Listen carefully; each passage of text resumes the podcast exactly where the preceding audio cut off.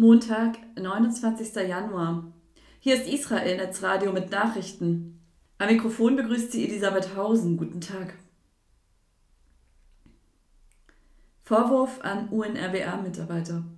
Laut einem israelischen Geheimdienstbericht waren zwölf Mitarbeiter des UN-Hilfswerks für Palästina-Flüchtlinge UNRWA an dem Terrormassaker vom 7. Oktober beteiligt.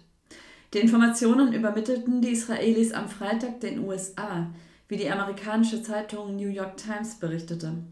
Ein Angestellter der UNRWA machte demnach bei einem Massaker in einem Kibbutz mit, wo 97 Menschen ermordet wurden. Ein Sozialarbeiter habe am Tag des Angriffs Munition verteilt und die Koordination von Fahrzeugen übernommen. Zudem soll er mitgeholfen haben, die Leiche eines israelischen Soldaten zu transportieren. Ein anderer habe am Tag nach dem Massaker ein Leitungszentrum für den islamischen Dschihad eingerichtet. Die UNRWH hat aus dem Bericht bereits Konsequenzen gezogen und Entlassungen vorgenommen.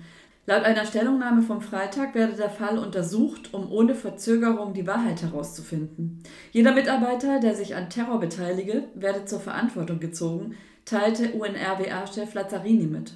Einige Geberländer haben ebenfalls Konsequenzen gezogen und den Stopp neuer Zahlungen angekündigt.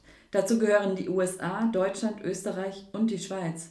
Die EU teilte mit, bis Ende Februar seien keine Zahlungen vorgesehen. Die Kommission werde zukünftige Entscheidungen abhängig machen vom Ergebnis der Untersuchung.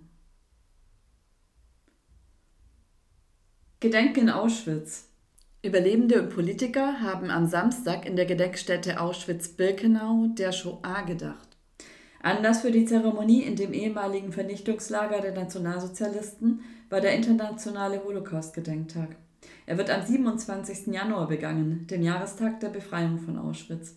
Die 94-jährige Überlebende Halina Birnbaum sagte, Leiden und Tragödie in Kriegen und vom Hamas-Angriff auf Israel seien für sie schmerzvoll. Söhne und Töchter der wenigen geretteten Holocaust-Überlebenden fielen, nachdem sie ein neues Leben begonnen und eine neue Heimat in Israel gefunden hätten. Wieder gäbe es in europäischen Ländern Demonstrationen gegen Juden. Sie erlebe das als Ausweitung ihrer Erfahrung in Auschwitz. Gestohlener Pokal entdeckt. Ein Reservist hat im Gazastreifen einen israelischen Basketballpokal entdeckt. Dieser befand sich in einem Gebäude in Khan Yunis, in dem seine Einheit nach Terroristen suchte. Die Gravur lautet für Eli Jifrach als Anerkennung beim Aufstieg in die zweite Liga Saison 93-94 Maccabi Maccabim Reut. Der Soldat Akiva Halfon kam über Facebook in Kontakt mit Jifrach. Dem Basketballer war der Pokal des Vereins aus Modiin vor Jahren bei einem Einbruch gestohlen worden. Halfon versprach im Interview des Senders Kann, ihn an Jifrach zu übergeben. Doch erst müsse die Armee die Hamas besiegen. Soweit die Nachrichten auf Israel Netzradio. Am Mikrofon war Elisabeth Hausen. Shalom.